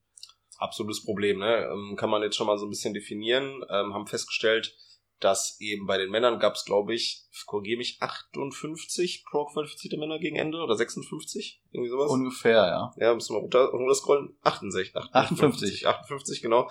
Bei den Frauen nur deren 28. Was natürlich generell auch ein bisschen der Quote entspricht Männer-Frauen im generellen Vergleich. Wir sind ja ungefähr so bei drei Viertel, äh, ein Viertel. Das heißt, das ist auch schon leider dann damit abgedeckt. Sorgt aber eben dafür, dass man eben leider gesehen hat, 2022 keine Pro Division bei den Frauen zustande gekommen. Ja, wobei beim Start der Pro Division waren das ungefähr gleich viele. Mhm. Knapp, ich sage jetzt, es waren ungefähr 25 mhm. jeweils. Mhm. Aber dadurch, dass natürlich die Pro Division stattgefunden hat und die Pro Teams raus waren, sage ich mal, aus dem Advanced, sind natürlich Advanced Teams nachgerückt. Ja. Und das ist leider im Frauenbereich eben dann nicht passiert. Genau, das ist äh, wahrscheinlich der, der rechnerische Unterschied an der Stelle. Äh, hat dafür gesorgt, dass wir ja die Kriterien für Frauen und Männer unterschiedlich gewählt haben. Ne? Einfach um zu sagen, okay, wir wollen jetzt nicht beide Kriterien gleichsetzen, sondern äh, bei den Frauen ist es ein bisschen softer, einfach früher oder schneller dafür zu sorgen, dass die Frauen, die auf dem Level zocken, ähm, auch den entsprechenden Status haben und eben im Optimalfall 2023 äh, wirklich häufiger eine Pro Division bei den Frauen zustande kommt. Genau, aber hier hatten wir jetzt hast du schon vorgegriffen, die Herausforderung, dass äh, die Pro Division natürlich auch qualitätsgesichert werden muss. Mit 60 Herren, ähm, die wir jetzt hatten, plus die Überlegung, Leute aus dem Ausland zuzulassen, wäre das natürlich auch äh, explodiert und mussten uns natürlich dann eben die Frage stellen, wenn, und das wollten wir noch nicht am RGX machen, weil wir diesen auch noch beobachten müssen, äh, wie können wir entscheiden, oder was wäre ein, eine objektive und nachvollziehbare Art und Weise, die Qualität der Pro Division zu sichern. Äh, das heißt, die Spielanzahl, Spieleranzahl etwas zu reduzieren, weil sonst hätten wir natürlich hier wieder die Herausforderung, dass Spieler immer mehr nachrücken und irgendwann auch der letzte Intermediate-Spieler im Pro-Bereich landet. Genau, ja, dann nachher noch Marcel Hallen pro Status hat und das kann wirklich niemand wollen. Ähm, genau, Problem, wie du sagst, ne, Qualitätssicherung, das Level muss ja trotzdem aus Niveau, muss trotzdem homogen auf hohem Niveau bleiben. Und wenn man eben schon 80, 90, 120 Leute hat, die die Pro Division Qualifizierung haben, dann ist es in dem Sinne keine Pro Division mehr, sondern einfach nur eine stärkere Advanced Division, so, ne, das ist natürlich das Problem, ähm, da eben, ja, das Level wirklich hochzuhalten, aber eben knapp zu halten auch, ne, soll immer noch so diese ne, Exklusivität haben. Es ist natürlich ein Illustra, Illustra Club von Leuten, die diesen Pro-Status haben. Und naja, ihr wisst ja selber, ne, wenn im Club alle reinkommen, dann will da vielleicht auch niemand mehr rein. Und das Berghain ist ja nicht berühmt, weil die Schlange so einfach ist, sondern weil man da so schwer reinkommt. Ne? ähm, um das mal jetzt mit einer Club-Metapher abzuschließen. Wow. Ähm, ich war noch nie da, aber alle sagen das immer. Vielleicht nehmen wir einmal vorweg, also für die Qualifizierung in diesem Jahr hat sich eigentlich kaum was geändert. Man wird sich weiterhin über Platzierungen je nach Division-Größe qualifizieren können. Aber es ist dazu gekommen auch eine Untergrenze, müsste das ja sein in diesem Fall, nämlich, dass wenn man sich nicht vorher qualifiziert hat, aber ein RGX von 1615 hat, trotzdem Pro spielen darf. Genau, ist vor allem halt eben, ne, er wisst ja noch ungefähr die Grenzen. Beim Advanced sind es ja 1400 Punkte und wenn ich eben als Advanced-Spieler 1400 Punkte oder als Advanced-Spielerin 1400 Punkte mal gehabt habe, dann mich eben über 215 Punkte äh, Zuwachs drüber spiele, äh, kann das natürlich sein, dass ich das geschafft habe, weil ich ähm, einen dieser Platzierungen gemacht habe, aber es kann natürlich auch sein, dass ich immer genau die Platzierung gemacht habe, die nicht sich qualifiziert für die Pro Division. Dann äh, eben ab dem äh, Wert von 1115, 1615, so, ähm, man eben auch drüber ist. Das ist bis jetzt tatsächlich bei noch keiner Person der Fall. Also alle Personen, die ein RGX über diesem Wert haben, haben die Qualifikation auch so ähm, erreicht über eben die Einzelplatzierungen. kann aber halt in der Zukunft mal passieren und ist auch einfach nur fair dann. Genau, hier auch wieder die Grenze, Grenze erstmal sehr großzügig gewählt und dann muss man mal im Laufe der Saison weiter gucken. Ein weiteres Kriterium, was für Männlein und Weiblein gleich ist, ist für ist die Qualifikation bei für internationale Spieler. Jetzt greife ich schon vorweg. Vielleicht wollen wir noch mal kurz, noch mal kurz, bevor wir das machen, erklären, wie wir jetzt dann welche rausgeschmissen haben bei den Männern. Weil das haben wir ja gesagt, dass wir welche rausgeschmissen haben. Es sind ja nicht alle 58 haben den Status behalten, was wahrscheinlich auch erstmal ein bisschen komisch von außen aussieht, ähm, weil wir gucken mussten, okay, wir haben 58 Männer, die können wir nicht alle übernehmen. Das heißt, da gab es dann noch eine Sonderregelung, die vielleicht kurz erklärt werden müsste. Gut, dann machen wir es so. Also bei den Damen äh, haben wir erstmal gesagt, das bleibt so. Wir haben noch, äh, der Pool ist relativ groß. So, Klein. relativ klein, groß, Ja, äh, klein, ist groß. relativ. Mhm. Ähm, aber ähm, es hat noch nicht stattgefunden. Wir möchten auch das fördern, also bleibt das erstmal so. Bei den Herren haben wir gesagt, man muss die äh, man muss die Qualifikation mindestens zweimal innerhalb von zwölf Monaten erreicht haben. Im, wir haben- jetzt im vergangenen Jahr. Mhm. Im vergangenen Jahr, ähm, äh, genau. Das heißt, man hätte irgendwie zum Beispiel zwei Turniere gewinnen müssen oder eben auf einen der anderen Platzierungen kommen. Ähm, und das ist ähm, bei 27 Spielenden nicht der Fall gewesen.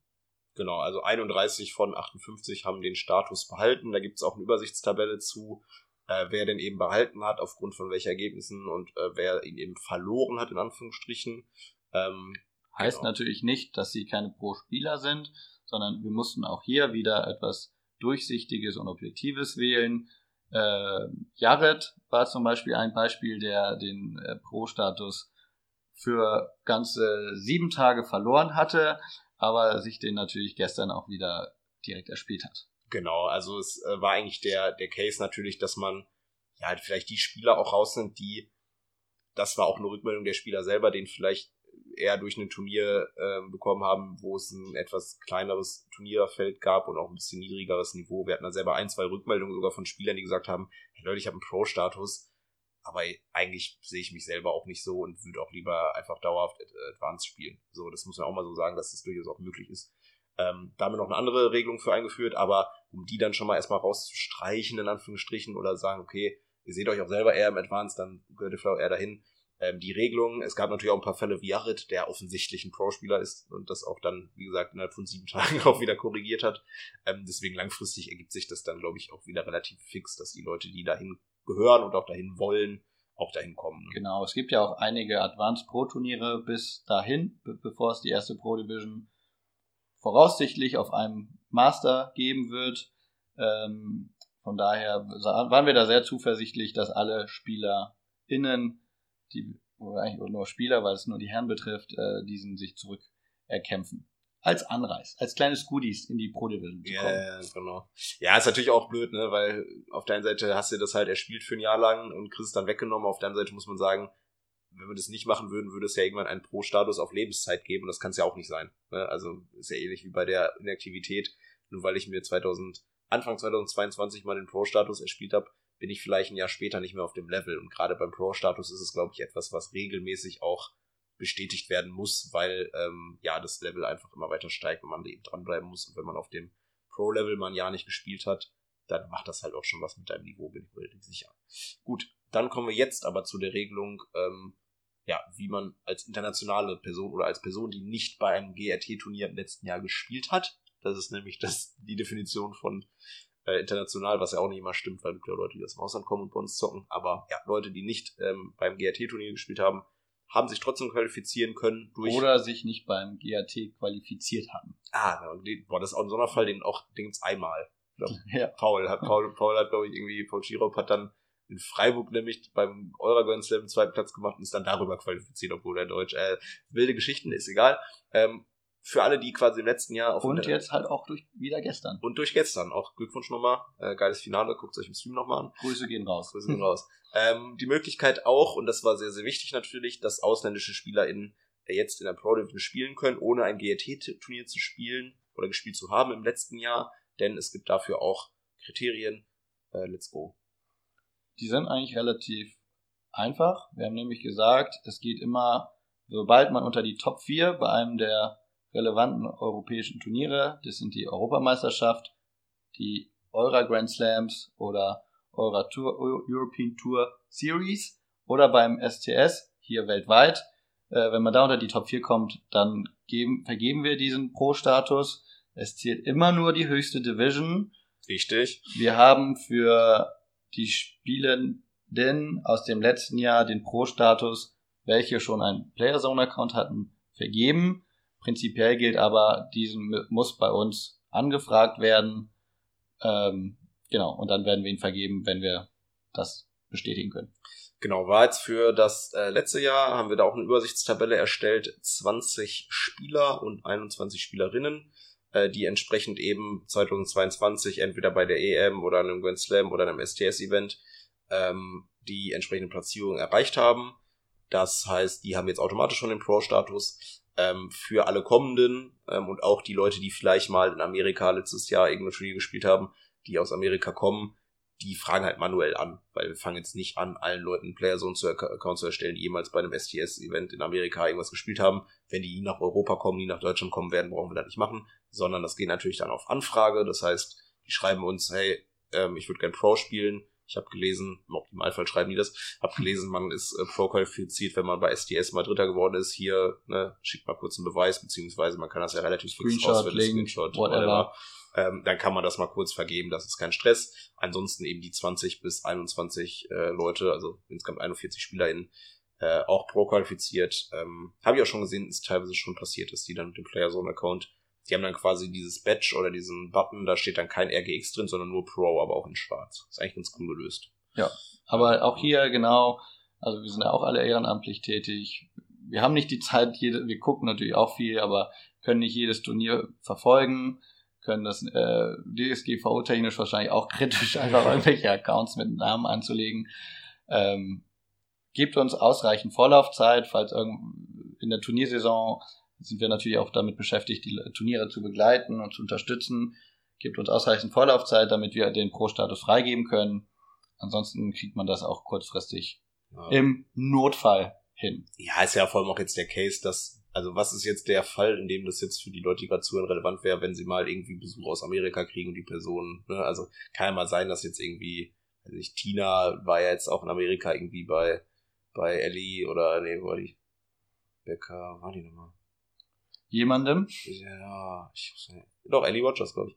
Ähm, wenn die jetzt zum Beispiel mal dann sagt, hey, ich besuche dich mal in Deutschland, lass mal Turnier zocken, dann müsste sie natürlich einmal kurz vorher Bescheid geben, aber es ist ansonsten ist, wird das nicht so oft vorkommen, nehme ich mal, nehme ich mal an. Aber es ist die Möglichkeit ist da. ja, und jetzt mit 21 qualifizierten.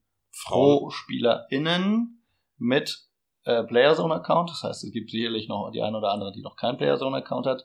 Sind die Chancen ja auch größer, dass eine Pro-Division bei den Damen äh, stattfindet. Das wäre sehr vor, cool. Vor allem, weil auch die Mädels, die sich da qualifiziert haben, teilweise Belgien, Österreich, ähm, auch geografisch so nahe liegen, dass die vielleicht auch mal rüberkommen werden. Das heißt, insgesamt jetzt mit den 28 plus 21 sind wir halt bei knapp 50. Da sollte man doch 16 zusammenbekommen, die dann acht Teams bilden. Das würde mich auch sehr freuen. Das wäre sehr spannend. Schön Das- anzusehen. Das wäre super geil, ich krieg Bock drauf. Gut, dann hatte ich ja gerade schon kurz erwähnt, ähm, der Fall, oh, ich qualifiziere mich für die Pro Division, denk aber selber, dass ich da gar nicht hingehöre, weil, keine Ahnung, mal irgendwie guten Tag gehabt, keiner gecarried worden oder das Turnier war nicht so, nicht so gut besetzt. Wird nicht oft vorkommen, kann aber passieren. Ähm, gibt es die Möglichkeit, auch seinen Pro-Status abzulehnen. Einmalig. Genau. Also hier wollten wir natürlich auch äh, die Leute, die das sich nicht so fühlen, eben die Möglichkeit geben, diesen abzugeben. Aber einmalig ist ja auch sehr wichtig, weil wenn man ihn dann innerhalb von zwölf Monaten bestätigt, das heißt auch wieder sich quasi ein zweites Mal qualifiziert, dann geht das nicht mehr. Hat natürlich auch die Konsequenz, dass wenn zwei Pro-Spieler zusammen spielen oder Pro-SpielerInnen, dass diese nicht im Advanced dürfen, hat also auch hier wieder Qualitätssicherungsfolgen. Ähm, und dann ist man auch unserer Meinung nach objektiv einfach pro, weil wenn man zweimal Dusel ist dann auch einfach mal können. Ja, wollte ich gerade sagen, äh, zwei, zweimal Glück ist dann einfach Talent, genau. Ähm, ja, hat einfach den, den Grund, wie du sagst, dass wenn man den Pro-Status hat, ähm, eben sich nur noch im Advanced anmelden darf, wenn man eine andere Person findet, die im Advanced ist. Und wenn aber, wenn ich eine Person, mit der ich gerne zocken würde, ist Pro und ich würde aber gerne Advanced spielen, geht das halt eben nicht mehr. Ähm, man zwingt also ein bisschen die Leute Richtung Pro Division, was sie vielleicht gar nicht unbedingt wollen, was ja auch nachvollziehbar ist. Dementsprechend eine einmalige Ablehnung, ähm, vollkommen nachvollziehbar, wird hoffentlich nicht so oft passieren. Wir werden das natürlich mal so ein bisschen verfolgen, wie oft dieser Case vorkommt. Vereinzelt bisher die Rückmeldung zumindest. Gab schon? Es gab schon vereinzelt die Rückmeldung, ja. Ja. Also vor, bevor das äh, publiziert wurde, Ja, stimmt, ja, noch, auch keine, noch kein Antrag, Ja. weil auch hier schreibt uns bitte dann ähm, an turnier at und dann können wir das gerne einmalig prüfen und rausnehmen. Genau, ich habe für mich so, ich, äh, wenn er zuhört, das Beispiel Robin Müsener aus, aus Regensburg, unser äh, WM-Arzt, der selber sich den auch erspielt hat und damit ja auch quasi die Quali für das Nazio-Camp äh, sich gesichert hat, der mich dann irgendwann angesprochen hat, so, ja Marcel, wie ist denn das so, braucht ihr noch einen Teamarzt und so? Und ich meinte dann, hey, du bist doch selber fürs Nazio-Camp qualifiziert, willst du nicht? Er so, ja, nee, also, nee. Hm. So, er war direkt so, nee, also da gehöre ich halt nicht hin, so, äh, fand ich super sympathisch, dass er gesagt hat, so, nee, also will ich, muss ich nicht, will ich nicht, sehe ich mich nicht. Ähm, und dann auch noch gesagt hat, ich will aber trotzdem zur WM, aber halt helfen als, als Arzt. Super geile Nummer von ihm, Grüße gehen raus. Ähm, der Fall mag ja auch vorkommen, ne? Das ist ja durchaus, durchaus okay so, ne? So, mit dem Blick auf die Uhr, haben wir Reicht. noch was oder Ja. wollen wir die Leute mal in Ruhe lassen? Wir können die Leute in Ruhe lassen. Ich glaube, wir haben alles, äh, alles, ja, die, die Frage von Andy haben wir geklärt, warum man einmal, erst- ja, eigentlich haben wir alles tatsächlich. Also alle Fragen, die irgendwie über äh, den Discord Ambassador Channel oder die Instagram Fragensticker Geschichte reinkamen, haben wir beantwortet. Wenn noch Fragen da sind, meldet euch gerne. Genau. Gerne über Discord oder über die E-Mail-Adresse. Ja. Oder Instagram geht auch. Instagram ist immer ein bisschen nervig, weil man natürlich so texttechnisch irgendwann eine Grenze, aber ja, Mail an turnier at germany.de ist eigentlich immer, wenn es um Turnier geht, eine gute, gute Idee. Deswegen heißt das Referat auch so. Ähm, und die Mailadresse, ne, easy. Ähm, da einfach ist smart. Ich bin so smart. Ja, du, erstmal er so viel beigebracht. Ähm, deswegen reicht das auch. Ähm, genug gequatscht. Gut. Dann, schönen Tag. Ich wollte noch eine richtige Verabschiedung machen. Du sagst einfach schönen guten Tag. Ja, okay. Ja, jetzt, wir, wir genießen jetzt das schöne Hamburger Wetter, gehen zum Training. In die Halle. Let's go, Otters. Let's go Orders. Äh, ich darf noch, ich bin noch nicht so ganz eingekauft, aber ist ein anderes Thema. Gut, äh, Basti, danke für deine Zeit, äh, dass du dir die Stunde 20 genommen hast, die Leute voll zu quatschen. Ähm, für die Expertise, für die ganze Arbeit, die du auch vorher reingesteckt hast. Äh, immer wieder cool. Danke dir. Ab an die Wand mit uns. Ab an die Wand mit uns, äh, Angaben trainieren. Leute, haut da rein. Bis dann. Ciao. ciao. ciao.